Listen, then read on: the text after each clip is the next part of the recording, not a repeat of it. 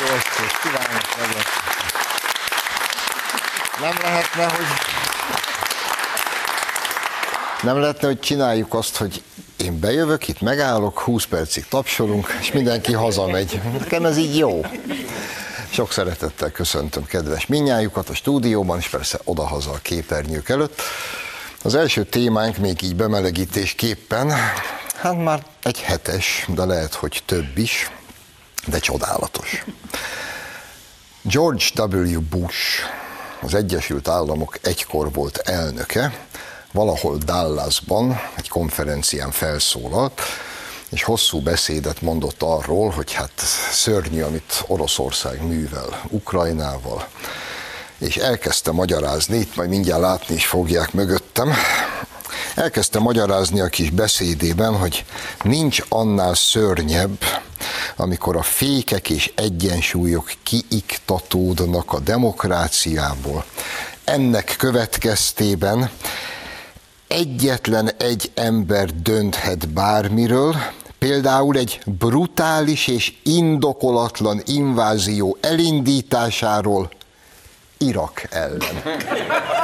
Mondotta volt Bushmester, majd körülnézett és azt mondta, oh, te, ne, már mint Ukrajna ellen.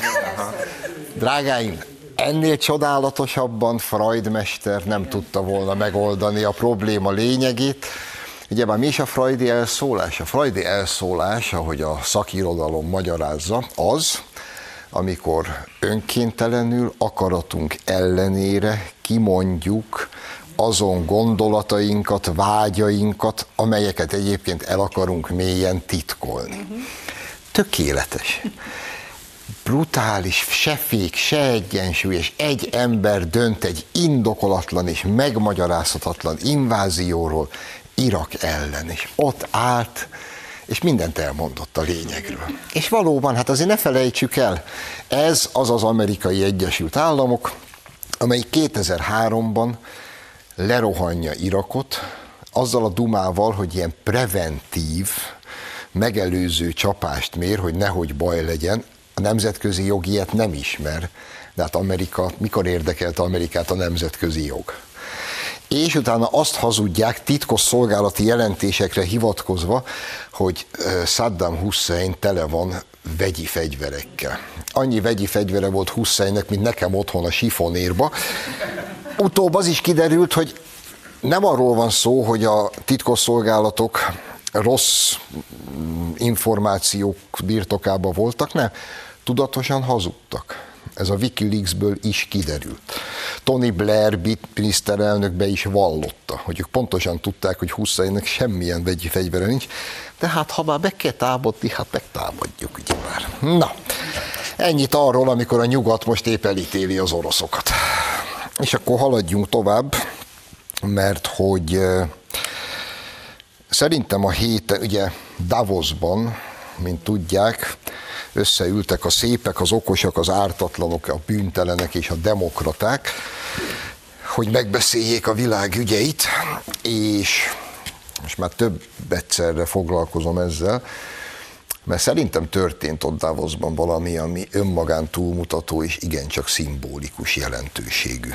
Ugyanis Davosban, ráadásul majd, hogy nem egymás után felszólalt két igazi aggastyán még a koruk is nagyjából ugyanannyi, azt hiszem az egyik 97 éves, a másik 92. Az egyiket úgy hívják, hogy Henry Kissinger, a másikat meg úgy, hogy George Soros. Egymás után beszéltek, és ebben a két beszédben minden szerintem benne van. Kissinger a következőket mondta. Oroszország 400 éven át Európa nélkülözhetetlen része, és az európai erőegyensúly garanciája volt, szögezte le mindjárt az elején. Az egykor volt amerikai külügyminiszter, aki a cikk után az olvasói kommentekbe valaki azt írta be, hogy Kissingernek egyedül több esze van, mint a komplett amerikai kormánynak jelenleg. Én ezt annyival, ez igaz, azzal egészíteném ki, hogy nem csak az amerikai kormánynál van egyedül több esze, hanem a komplet nyugati világnál, úgy, ahogy van, tokkal vonóval. Tehát 400 éven keresztül volt Oroszország Európa nélkülözhetetlen része, és az európai erőegyensúly garanciája, mondja Kissinger, majd felszólította a nyugatot, hogy ne próbáljon megsemmisítő vereséget mérni az orosz erőkre Ukrajnában, és arra is figyelmeztetett, hogy ez a próbálkozás katasztrofális következményekkel járna Európa hosszú távú stabilitására nézve. Mennyire igaza van, nem? Azt is elmondta, hogy végzetes lenne, ha a nyugat belemerülne a pillanatnyi hangulatba, és elfelejteni Oroszország szerepét ebben a bizonyos európai erőegyensúlyban. És talán a legfontosabb, felszólította a nyugatot, hogy a nyugat szólítsa fel, sőt kényszerítse Ukrajnát, hogy olyan feltételek mellett kezdjen tárgyalni, amelyek nagyon messze elmaradnak a jelenlegi háborús céljaitól, magyarán az orosz feltételek alapján kezdjen azonnali béketárgyalásokat Ukrajna, sőt ismerje el azon területei elvesztését, amelyekre az oroszok igényt tartanak. Ez tehát a Kissingeri felszólalás. Ezután következett az ördög. Tényleg, a sátán. megérkezett a sátán, akit George Sorosnak hívnak, éppen aktuálisan. Ő a következőt mondta ezzel szemben. Azonnal el kell vonni az Európai Uniós tagállamok vétójogát minden kulcsfontosságú területen, és azonnal a lehető legkeményebb szankciókkal kell sújtani Oroszországot. Azonnal le kell állítani az orosz gázszállítást, mondotta volt, mivel csak így lehet Oroszország pénzügyi stabilitását megingatni. Majd bejelentette, Európát föderatív alapon át kell alakítani, Európai Egyesült Államok, nemzetállamokat lehúzzuk a klotyon, és igenis Oroszországra végső és megsemmisítő csapást kell mérni, mert csak így lesz világbéke. Most ugye azért különösebben nem kell elmagyaráznom a két világ közti különbséget. Miképpen azt sem kell különösebben elmagyaráznom, hogy azért Henry Kissinger mégiscsak valaki.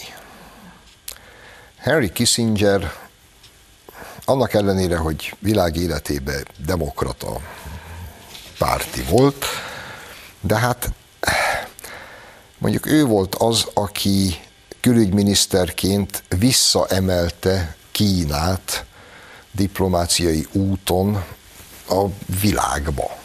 Ő volt az, aki szorgalmazta, hogy az Egyesült Államok vegye fel a diplomáciai kapcsolatot újra Kínával, stb. stb. Ő már akkor tudta, hogy Kína nélkül semmit se lehet majd csinálni. Mindig is a kora előtt járt és ehhez képest volt eléggé beszédes, hogy Kissinger beszéde után ilyen szorványos, udvarias tapsocska, Sorost pedig épp, hogy nem kezdték el válra emelni, és amikor még Zelenszky elvtárs is megszólalt videón, akkor pedig majdnem olyan volt, mintha nem tudom, Pink Floyd koncerten lettünk volna. Örjöngve imádják ezt a megígértem valakinek, hogy nem fogok többet csúnyán beszélni. Úgyhogy nem fogok többé csúnyán beszélni. Mindenesetre egy dolgot gondoljanak végig, és ezt is sokszor elmondtam már, de szerintem nem árt ismételgetni. Egy pillanatra tényleg képzeljük magunk elé, hogy Portugáliától Vladivostokig van egy, egy egységes felfoghatatlan erőforrásokkal rendelkező, piaccal rendelkező, nyers anyagokkal rendelkező világ, amihez ráadásul mondjuk Kína és egész Dél-Kelet-Ázsia is csatlakozik, és ez a világ, ez békében, nyugalomban kereskedik, dolgozik, együttműködik. Ez a win-win, ez az, ami mindenkinek jó ehhez képest van az, ami. És hogyha ez létre tudna jönni Portugáliától Vladivostokig, akkor ebből a világból nézve az amerikai Egyesült Államok egy pont olyan kicsi, a mi számunkra teljesen jelentéktelen, egzotikus kis hely lenne, mint mondjuk ma Ausztrália, innen nézvést. És ez Kit zavarna amúgy? Hát megmondom, az Egyesült Államokat. És éppen ezért tesz meg az Egyesült Államok mindent azért, puszta önérdekéből, hogy ezt az együttműködést, amivel az eurázsiai kontinens jól járna, ezt mindenáron megakadályozza. És ez a proxy háború Ukrajnában pontosan erről szól. És hogyha a szeretve tisztelt nyugati barátaink nem fognak hamarosan rájönni arra, hogy kinek a miével verik a mit, akkor, akkor tényleg beláthatatlan következményei lesznek. Viszont úgy látom, hogy szeretve tisztelt nyugati barátaink agyát elborította valami. És ott gyakorlatilag már szinte senki nincs, aki képes lenne józanul és normálisan gondolkodni. A világ sajtóról meg már ne is beszéljek. Úgyhogy hát elég komoly és nem kevés feladata van a magyar kormánynak és a magyar miniszterelnöknek, hogy például ebből ki tudjunk bármi áron maradni. Amúgy pedig, hogy hol tart ez a szeretve tisztelt nyugati világ, az atlanti világ, a magára oly büszke atlanti világ, minden héten jönnek a kis színesek, hát enélkül már nem is léteznénk. Most éppen az történt az Egyesült Államokkal, hogy felszámoltak egy országos, Amerikában országos hírű vonós négyest, azzal az indok, egyszerűen kirúgták a vonós négyes négy tagját, azzal az indokkal, hogy nem elég színes a zene, amit játszanak. A De Ponte String Quartet tagjait az egyébként általuk alapított, de formailag a munkaadójuknak számító civil szervezet, a Daponte vonós négyes barátai rúgták ki, ez már magában jön, alapítta az vonós négyes egy civil szervezetet, mert így adó, meg pénzbe, meg mindenbe így legjobban tudnak működni, majd ez a civil szervezet felszámolja őket. Mert, mint ennek a civil szervezet, illetve a Miles Jordan csellista elmondta, hogy a alapítvány kuratóriuma közölte velük, hogy ez így nem mehet tovább, mert a játszott szerzők listáján, hát az nem elég sokszínűek a szerzők, így például nagyon kevés a színesbőrű és a női szerző.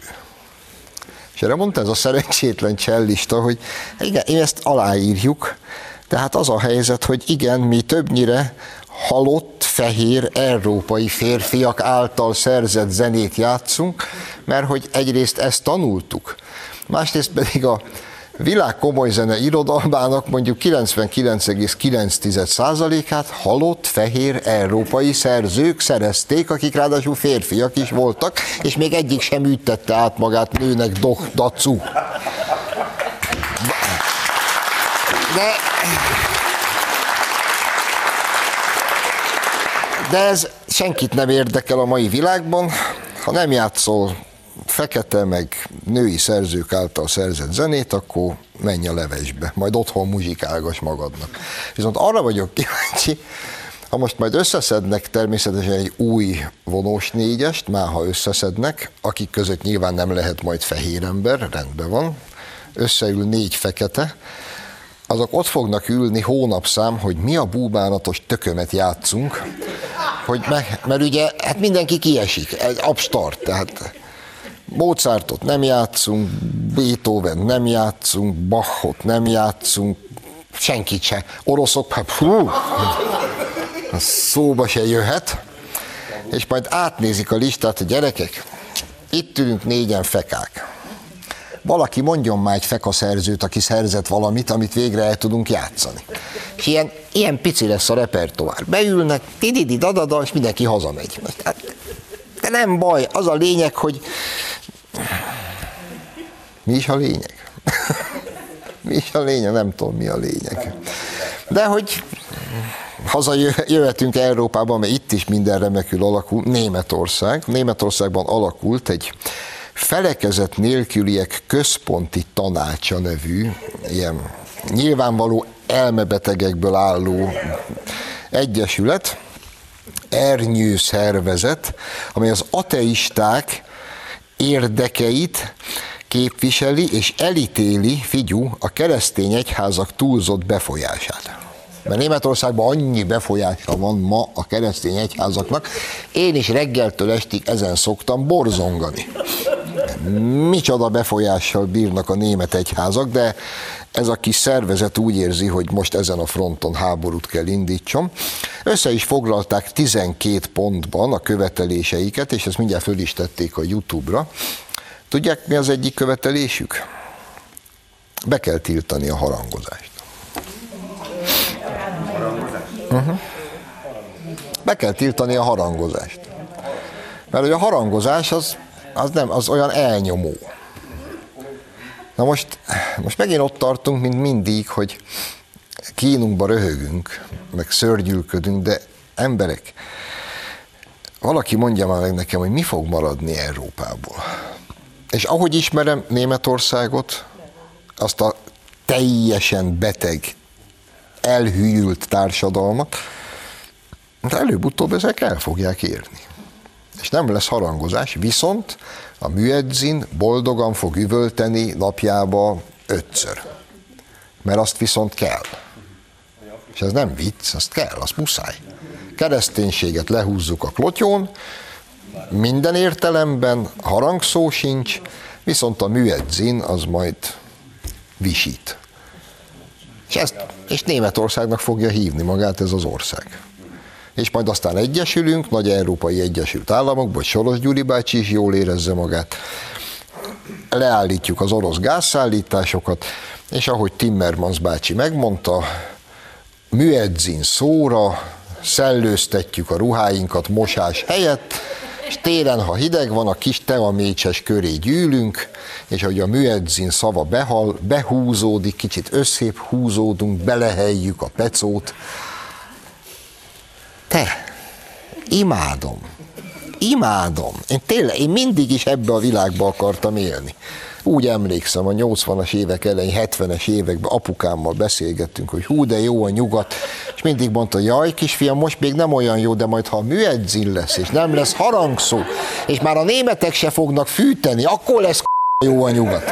Tessék, meg is érkeztünk. És természetesen, hát az ukránok sem maradhatnak ki a jóból. Ukrajna amúgy is egy annyira demokratikus, felvilágosult, szuper jogállam, hogy ennél felvilágosultabb jogállam nincs is. Úgyhogy most megérkezett a Kárpát hír, az Ukraine News-ra hivatkozva megírta, figyú, Alexandra Kovál, az Ukrán Könyvintézet igazgatója bejelentette a minap, meg kell szabadulni az ukrán gondolkodás módra káros irodalmi alkotásoktól, köztük számos orosz klasszikustól. Tolstoy, Csehov és Bulgakov káros az ukránok egészségére és gondolkodására. Az igazgatónő szerint az év végéig be kell fejezni az ukrán ellenes imperialista eszméket terjesztő művek kivonását a könyvtárak állományából, továbbá azoknak az 1991 után kiadott köteteknek, mesekönyveknek, krimiknek, szerelmes és romantikus regényeknek sincs helye az ukrán könyvtárakban, amelyeknek oroszok a szerzői. Volt már ilyen. Zsidók, zsidó szerzők műveit vidáman égették a nácik. Mi, mégis mi változott? Hát ez ugyanaz. Csak most az oroszok. És hát arról meg nem is beszélve, nyilván az én műveltségemben vannak komoly hiátusok, de azért, ha a nagy ukrán kultúrából most hirtelen kivonjuk az oroszt, szerintetek mégis mi fog maradni? Én meg tudom mutatni, mi fog maradni. Zelenszky fog maradni, aki viszont kétségtelenül a világon egyedülálló módon tud a f***ával zongorázni. Mindjárt meg is nézhetjük, tehát akkor Puskin, Csehov, Dostoyevsky megy a levesbe, könyvtárak kiürülnek, a nagy ukrán szerzők maradnak, most hirtelen nem tudnék felsorolni egyet se, és az ukránok vidáman, egészségüket megóvva ezt fogják nézni. Az ott balra, az ott balra a jelenlegi ukrán elnök. Sokkal jobb, mint Dostoyevsky, ezt lássuk be. Istenem, de szeretem. Na, hát emberek, itt tart ma a világ, ez volt a kis mai összefoglalom. Szerettem volna még beszélni arról, hogy a rendkívül tiszta kezű, megvesztegethetetlen Jakobinus Márkizaj Pétert a saját legrégebbi elvtársa szólította föl, hogy ideje lenne elszámolni a kampánypénzekkel, de hát ezt majd áttesszük a jövő hétre. Most tartunk egy rövid szünetet, és aztán Dömötör Csaba államtitkár lesz a vendégünk.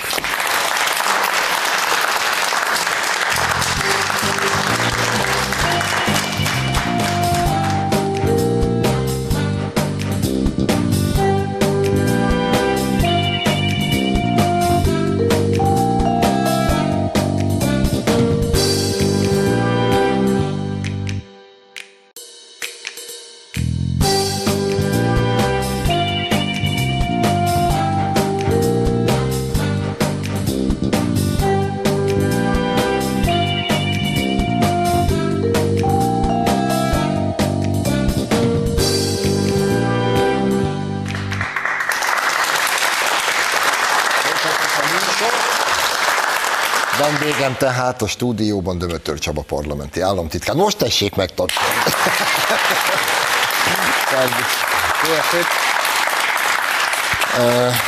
Ugyebár nehéz lenne mással kezdeni, mint sem az első kormányülés után rögtön meghozott minek nevező rendkívüli intézkedéseknek, amelyeknek gyakorlatilag egyetlen lényege és veleje van, nagyjából ugyanaz, mint 11-be vagy 2-be, amikor vissza kellett rántani Magyarországot a szakadék széléről. Most nem visszarántani kell, hanem meg kell őrizni mindazt, amit eddig elértünk, és ahogy akkor is, most is, hát mondjuk így rendkívüli adókkal sújtja a kormány bizonyos multicégeket. Hangsúlyozottan, ugye a külügyminiszter úr többször is elmondta, hogy mindez nem vonatkozik a termelő cégekre. No, akkor hát egyrészt egy kicsit röviden foglaljuk össze ennek az intézkedés sorozatnak a lényegét, okát, célját, aztán beszéljünk leginkább arról, hogy milyen fogadtatásra lelt ez az ellenzék soraiban. Most megint az a helyzet állt elő, hogy olyan jó, hogy nem én vagyok az ellenzék sorai, mert nagy bajba vannak. Tehát ok és cél, függvény először. Hát minden ilyen intézkedésnél érdemes megnézni, hogy melyek az alapvető körülmények, és itt a legfontosabb körülmény az az, hogy már a háború kirobbanása előtt is rendkívüli mértékben emelkedtek az árak szerte Európában, aminek az elsődleges okozója az energiárak növekedése volt. Tehát az Eurostat számai szerint már a háború előtt is több mint 20%-kal nőttek egyetlen egy év alatt. És ennek szerteágazó okai vannak részben. Elhibázott politika, a, a, a Covid, sok minden más. Tehát eleve már egy egy nehezítő körülménnyel álltunk szemben. A háború ténye erre csak rátett egy lapáttal. Tovább növekedtek az árak, és erre még egy lapáttal rátett a szankciók, az energetikai szankciók belengetése. Ezeknek még életbe se kell lépniük ahhoz, hogy hatásuk legyen az árakra, tehát már a szankciók belengetésének ténye is árnövelő hatású. És az egy külön történet, hogy Oroszországot ez nagyon nem engedte meg, mert eh, energiahordozókból áprilisig megkereste azt az összeget, amit eh, tavaly egész évben, de ennek ellenére ragaszkodnak ahhoz, hogy eh, Brüsszelben, hogy ilyen energetikai szankciókat életbe léptessünk, különös tekintettel az olajszállítmányokra. Most, hogyha ez a helyzet, hogyha szembesülünk egy növekvő árszínvonallal, akkor nekünk kutya kötelességünk védelmet nyújtani a magyar családoknak. Ezt úgy tudjuk megtenni, hogy létrehozunk egy alapot, egy rezsivédelmi alapot, amelybe az extra profitot felhalmozó cégek befizetnek egyébként jelentős összegeket. Az extra profit nagysága a kormány kalkulációi szerint több mint 800 milliárd forint.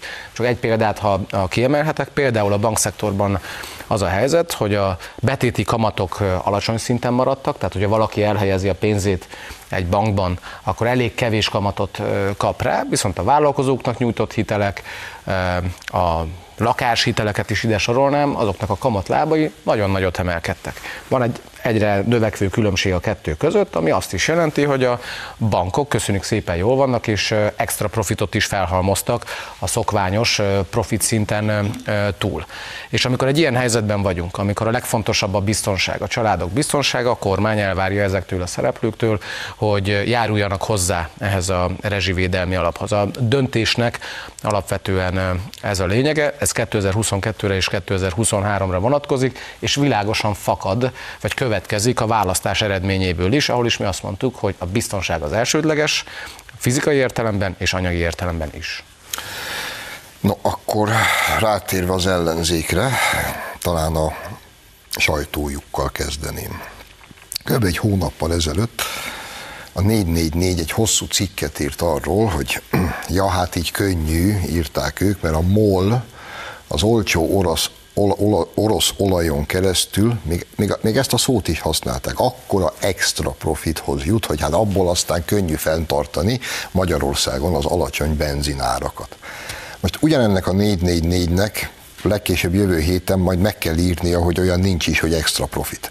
Nagyon nehéz lehet. És nagyjából ugyanebben a cipőben jár a Igen. teljes magyar ellenzék, nem? Igen, kicsit olyan, mint a médiáról folytatott vita, ahol is egyszerre mondják azt, hogy a jobboldali média fölénye miatt nyerhetett a Fidesz, az a jobboldali média fölénye miatt, amit egyébként a kutya nem néz. Olvas, Tehát ott, ott sem sikerül eldönteni, hogy akkor most, most nézik, vagy nem nézik, most létezik, vagy nem létezik. Itt is hasonló jelensége állunk szemben. Volt extra profit, most hirtelen nincsen. A lényegen nem változtat, tehát az alapelven nem változtat, már csak azért sem, mert pontosan ugyanilyen szirén hangok jelentek meg a nyilvánosságban jó pár évvel ezelőtt, amikor a különadókról döntött a kormány, amikor a rezsicsökkentésről döntött a kormány, a kamatmoratórium ügyében ugyanezeket hallottuk, hogy nagyon nehéz helyzetbe kerülnek a bankok, miközben kivonulnak. kivonulnak, nagyon sokszor hallottuk, miközben, hogyha megnézzük az évvégi számokat, akkor rendre, köszönjük szépen, komoly profitot tudnak felhalmozni. A profittal magában semmi gond nincs piacgazdasági körülmények között, hogyha nem szolgáltatás többletből fakadó extra profit van, ott viszont joggal várjuk el, hogy járuljanak hozzá az ilyen alapokhoz. Igen, meg amit még azért nem ússzuk meg ennyivel, még mindjárt végig megyünk az ellenzéken, ha úgy tetszik, egyenként, de a másik síp, amit fújnak, fújnak nagy szeretettel, hogy debezzeg a kormány a saját oligarcháit, azt majd biztos nem fogja sújtani ilyen adókkal. És leültem egy csöndes sarokba, és eltöprengtem.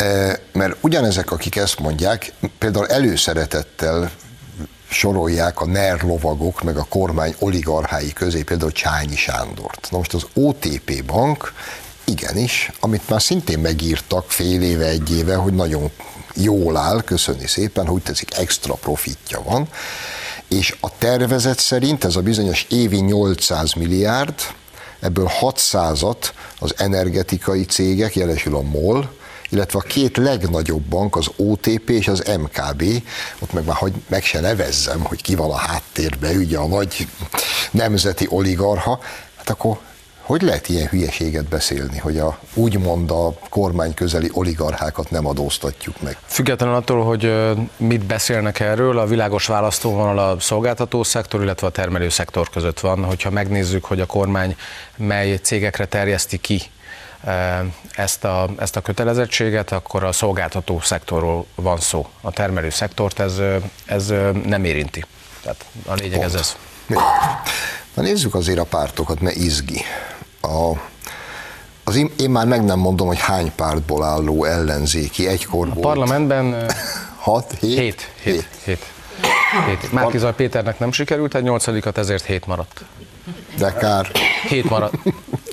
szóval az ellenzék pacsoraiban ülő 7 ellenzéki párt közül a bejelentés nyomán egyedül a DK hozta megbízhatóan a formáját, ők azonnal kiálltak, papír, ceruza, és kiszámolták, hogy ez az egész a törvénytelen kormány intézkedéseként, de majd az emberek fogják megfizetni. Miért is fogják az emberek megfizetni? Hogy egy zárójelet ö, megkezdhetek, hát a törvénytelen szót többek között azért Kálmán Olga Persze. harsogta az elmúlt napokban azért több mint 50%-os felhatalmazás után parlamentben ez kétharmadot jelent. Azt állítani, azt állítani, hogy törvénytelen ez a kormány, az azért meredek. Tehát a korábban még újságíró Kálmán Olga, a politikus Kálmán Olgát szerintem eléggé megkínozta volna az ATV műsorában, hogyha ilyen választási eredmények után azt jelentette volna ki, hogy ez a kormány törvénytelen. Most az okaiban nem menjünk bele, nyilván van egyfajta feltűnési viszketegség a, a DK részéről, nagyot kell mondani, hogy odafigyeljenek rájuk, de azért jogi értelemben rendkívül meg, megmosolyogtató. Egyébként, ami az áthárítást illeti, mindig ezt mondták korábban, de vagy a számok nem ezt mutatták. Mindig sikerült megoldani azt, hogy ezeket az intézkedéseket be is tartsák ezek a szereplők, ez, ez most is így lesz. A különadóknál ugyanezeket hallgattuk. A rezsicsökkentésnél azt hallgattuk, hogy ki fognak vonulni. Uh-huh. Mindenki kivonul. Nem lesz nem víz, gáz, semmi se lesz. Nem vonultak ki. Nem vonultak ki. Azt a, azt a szokásos mintázatot már most látjuk, hogyha valami érinti a nagyvállalatokat, főleg ha külföldi nagyvállalatot, akkor hirtelen a baloldal felsorakozik, és ez kicsit azt is mutatja, hogy a legfontosabb tanulságot szerintem nem sikerült levonni nekik a választás után, mégpedig azt, hogy vannak nagy ügyek, csomóponti ügyek a, a politikában. Ahol is, hogyha valaki a magyar érdekek mellé áll, akkor abból politikai értelemben nagy baj nem lehet, sőt azt érdemes csinálni. És ők nagyon gyakran DAFKE az ellenkezőjét képviselték. A migrációban, az adópolitikában, a családtámogatásokban, miközben választási eredmények, konzultációk, népszavazások sorozata bizonyította azt, hogy ezekben a kérdésekben nem a kormánypárti politikusok között van egyetértés, hanem a magyar társadalom többsége egyetért ezekben az ügyekben. Ők pedig mindig ellene mentek, és azt látom az elmúlt hetek tapasztalatai alapján, hogy a választás eredménye után sem, egy negyedik kétharmad után sem hajlandóak ezen, ezen változtatni. Lelkük rajta, csak akkor a következmény legközelebb is hasonló lesz, mint az elmúlt. Nekem ez tetszik ezzel, nekem nincs bajom. De, Ezért mondom, hogy lelkük rajta. De pont, lehet, hogy én látom rosszul, de én pont azt érzékelem, hogy Ugye a miniszterelnök megtette a bejelentést, a DK azonnal elmondta, amit ilyenkor neki el kell mondani, de az összes többi egy fél szívvel még mintha támogatná is, meg igen, ez jó irány, csak még többet kéne. Tehát leginkább ilyen a DK-n kívül senki nem merte egyértelműen elítélni. Hát az is kérdés, hogy vannak olyan állapotban. Én nem tartozom azok közé, akik akkor, amikor rossz helyzetben van az ellenzék, akkor nagyvonalúan kijelentik, hogy már csak egy kávét kérünk, mert mindig igyekszem megadni a tiszteletet minden pártnak, amelyet támogattak bármilyen ö, ö, okból ö, választók. És Meg hát figyelek hát is arra. Adják nekünk. É, hát igen, ez mondjuk vitaképes állítás, főleg a... Én, én nem, tehát néha nehéz kibogozni, hogy mit mondanak, aminek az is lehet az oka, hogy szerteszét állapotban vannak. Azért a Momentumban tisztújítás lesz, a Jobbik rendkívül súlyos belső botrányokkal van elfoglalva, az erőszak kísérletes ügy az csak egy a rendkívül súlyos ügyek közül, és a sajtóhírek szerint nagyon súlyos belső konfliktusok vannak. Az MSP az, az, az éppen, hogy csak a vízfelszínen tud maradni másokba belekapaszkodva. Gyurcsány Ferenc azt mondja a Karácsony Gergely pártjáról, hogy nem létezik a sajtó kampánybeszámolók szerint, hogy nem véletlen az, hogy a DK az, amelyik hirtelen kiadja a közleményt, mert mintha többi párt már nem is lenne olyan állapotban a baloldalon, hogy, hogy a szakmai testületei összeüljenek és állás foglaljanak ezekben a kérdésekben, és ez szerintem így is maradt. Tehát amikor azt mondtuk a választás előtt, hogy, hogy egyetlen egy párt uralt el az egész baloldali térfelet, a jobbikot maga alá gyűrve és mindenki más kiszolgáltatott helyzetbe hozva, a DK, akkor, akkor ez utólag is bizonyítást nyert. Ez a közlemény, ahol is megadták az alaphangot, ebből csak egy bizonyíték. És hát ne felejtsük el azt az apróságot, hogy az összes nevezett párt most leginkább azzal is van elfoglalva, hogy egymás után szólítják fel már Kizaj Pétert, hogy számoljon már el a kampánypénzekkel a tiszta kezűség és az átláthatóság nagyobb dicsőségére. Pár héttel azok után, hogy azt mondták mindannyiunknak, hogy ez az az ember, aki a legjobban vezetni az országot. Uh-huh. Majd utána tömött sorokban jelennek meg a, a beszámolók arról, hogy mennyire alkalmatlan, mert a kampányanyagoknak még a dőlésszögébe is ő akar beleszólt. beleszólt, vagy a, a betűtípusoknak a dőlésszögébe, és ami a legmegdöbbentőbb volt, ezt, ezt nem tudom elégszer elmondani, hogy egyes híradások szerint nem azt a kampányanyagot terjesztették az országban, amit jóvá hagyott, és félrevezették szándékosan, hogy amikor Igen. Hogy, amikor, hogy amikor megjelent egy, egy fórumon, akkor azt a kampányanyagot tették elé, amit jóvá hagyott, de egyébként az országban nem azt terjesztették. Tehát a, a kérdés az, a, lehetne ezen mosolyogni, de képzeljük el ugyanezt a szituációt egy háborús helyzetben, hogy ez az ember a miniszterelnök székben ül. Vajon az embargó ügyében is így vezették volna félre? Vajon a katonák fegyverek küldése ügyében is így vezették volna félre? Vajon az uniós források lehívása ügyében is így vezették volna félre, vagy éppen a családtámogatások ügyében. Tehát aki így félre lehet vezetni, és a sajátja így félrevezethetik, az hogyan tudná vezetni az országot. Tehát inkább intőjelnek tekintem ezt, nem pedig megmosolyogtató dolognak, mert azt mutatja, hogy semmit, de semmit nem változtak, csak időközönként másoknak a, a kirakatba. De a valódi döntéshozó arcok ugyanazok, mint 2010 előtt minden igazolás nyert, amit a választás előtt mondtunk. Ebből is látszik. Akkor egy kicsit nézzük meg a világ helyzetét, mert az se sokkal jobb. Viszont én már itt az első részben hosszan értekeztem erről a Davoszi fórumról, ahol az én számomra ilyen üdítő kivételként egy normális beszéd hangzott el. Ez ugyan speciál egy 98 éves amerikai egykor volt Aggastyán külügyminiszter szájából, Kissingeréből, de én úgy láttam, hogy az egyetlen normális, elfogadható, felelősségteljes és ebből az egész konfliktusból kiutat nyújtó beszédet, az bizony ő mondta el. Jól látom én ezt, vagy, vagy Ugye Kissingerre utalok. Kissingerre utalok. Uh, egy, ugye ő azt, ha jól idézem fel, azt javasolta, hogy Ukrajnának területi engedményeket kellene tennie. És hogy ne, próbálj, talán... ne próbálja a Nyugat-Oroszországot térdre kényszeríteni. Igen, most ebben a nagy geopolitikai vitában, vitában most talán nem menjünk bele, de egy, egy érdekes tanulsága van ennek, hogy a, a párbeszéd, a háborúról szóló párbeszéd fókusza, mint hogyha változna, tehát már nem csak arról van szó, hogy hogyan kellene olyan szankciókat életbe léptetni, amelyek Európának jobban fájnak, hanem ott körvonalazódik egy kérdés, hogy hogyan lesz ebből béke. Uh-huh mikor lesz ebből béke?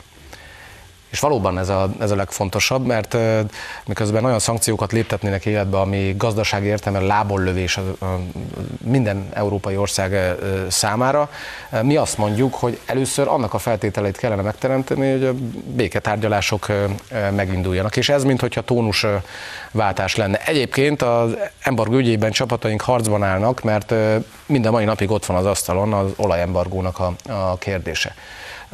Mi vagyunk azok, akik a, a, akik a tiltakozás zászlaját nagy erővel lengetjük, nem véletlenül 64%-ban függünk a, az orosz olajimporttól, amikor megkérdezik, ATV-ben is megkérdezték pár nappal ezelőtt, hogy jó, jó, de mit tettünk azért, hogy ezzel csökkenjen, nem a mostani kormány alatt alakult ez így ki, hanem még a, még a, a rendszerváltás előtti időszakban, és amikor ez a kormány megkezdte a működését, a hivatalba lépett, akkor még 90%-os volt ez a függés. Tehát, hogy az a kérdés, hogy mit tettünk, akkor jelentősen csökkentettük. A gázpiacon is összekötő vezetékek épültek, csúnya szóval mondva interkonnektorok, Szijjártó Péter külügyminiszter folyamatosan tárgyalt annak érdekében, hogy a hosszú távú megállapodáson túl is legyenek alternatív forrásaink, de hát hogyha mondjuk nincsen tengerünk, az azt is jelenti, hogy magyar kikötőknél nem jelenhetnek meg LNG cseppfolyós gázt szállító tankerek.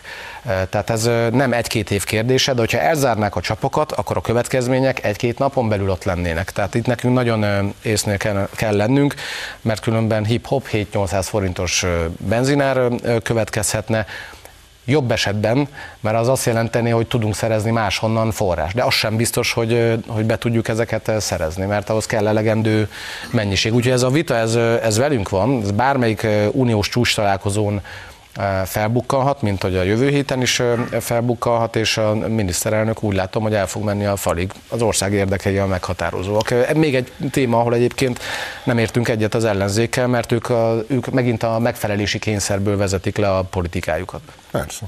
A legdurvább egyébként a Timmermans nevű bizottsági alelnök nyilatkozata volt, aki, aki, aki azt mondta, hogy autó helyett lehet biciklivel járni, és hogy is mondta, hogy a ruhát nem kell feltétlenül kimosni, hanem elég, elég, elég, elég Szellőztetni. és mindenki fürödhet kevesebbet. Nem tudom, hogy volt-e megbeszélés Timmermans úr és Márkizaj kapitány úr között, de ezeket az életvezetési tanácsokat, ezeket már hallottuk. Szerintünk, szerintünk lehet úgy is a békért harcolni, hogy nem a saját életünket korlátozzuk, főleg úgy, hogy nem a magyarok tehetnek erről a háborúról. Tehát ez a legfontosabb kérdés, hogyha a gazdasági vonatkozásokat nézzük. Egy picit már csak életkorom okán is vissza tudnék ugrani, és ezeket az életvezetési tanácsokat csak kevésbé puha formában már hallottuk a 80-as évek közepén egy bizonyos Nikolaj Ceausescu-tól. Pontosan Püntlicht ugyanezeket mondta a saját népének akkor. De a politikó azt írja, hogy úgy néz ki, hogy az EU hajlandó elfogadni a magyar érvelést és engedményeket tenni Orbán Viktornak. Ez persze a politikó nagyon rosszallóan írja, de minthogy ők azt írják, hogy körvonalazódni látszik akár kétféle megoldás is, és ebből az egyik az, hogy az egész olaj szankcióból kiveszik a vezetéken érkező olajat, és akkor mi föl is lélegezhetünk. Te látsz erre esélyt? Láttunk mi már karonvarjút, tehát kicsit hasonló, mint a betelepítési kvótás vita, ott is ment az altatás gyakran, akkor nem lesz, nem lesz kötelező kvóta, majd hip-hop, ott volt az asztalon egy javaslat, ami bár nem így nevezte, hogy kötelező kvóta, de lényegében ugyanazt ö, jelentette. Tehát én óvatosan bánnék ezzel, mert hogy csak az elmúlt napokat nézem, akkor volt szó arról, hogy Magyarország nélkül is ö, életbe lehet léptetni az olajembargót, tehát meg lehet minket kerülni. Ilyen vélemény is volt, meg olyan vélemény is volt, hogy nem lesz napirenden. Azt is mondták, hogy mindenképpen napirenden lesz, ö, meg ez a vélemény is megjelent. Tehát ébernek kell lenni szerintem, még akkor is, hogyha vannak olyan hangok, amelyek a megoldás irányába mutatnak. Hát a legfontosabb tényező valóban az, hogy nincsen tengerünk, és 64%-ban függünk. Ezt a függést, ezt nem lehet egyik napról a másikra csökkenteni, bár elkötelezettek vagyunk abban, hogy csökkentsük. És például az uniós források kérdése, tehát azt mondják, hogy majd valamilyen uniós forrásokat lehet az energetikai átállásra fordítani, de hát azért emlékezzünk arra, hogy Kettő évvel ezelőtt a járvány időszaka alatt döntés született erről az úgynevezett helyreállítási alapról, mind a mai napig nem adják oda. Meg, a, meg az egyébként is nekünk járó hagyományos források ügyében is vissza akarják tartani, ideológiai okokból. Arról külön megvan a véleményem, hogy akkor, amikor járvány volt, most háború van, Miért van meg uniós döntéshozóknak az a politikai luxusa, hogy ideológiai kérdésekkel traktáljanak minket, belekutyulva a költségvetési kérdéseket? Tehát pont erre nem lenne szükségünk, csak amikor azt mondják, hogy majd adnak erre valamilyen forrást valamikor, akkor abból induljunk ki, hogy a két évvel ezelőtt eldöntött forrásokat sem biztosították még a, a számunkra. Tehát nekünk garanciák kellenek, hogy meg lesz az ellátásbiztonságunk, és nem ugranak meg az árak. A tárgyalásokat ez fogja meghatározni. És akkor legyen is ez a végszónk, és sok erőt mindenkinek. Viszont Köszönöm kívánok. szépen, hogy itt voltál. Önöknek köszönjük a megtisztelő figyelmet, jövő héten a szokott időben várom önöket, addig is minden jót, viszontlátásra!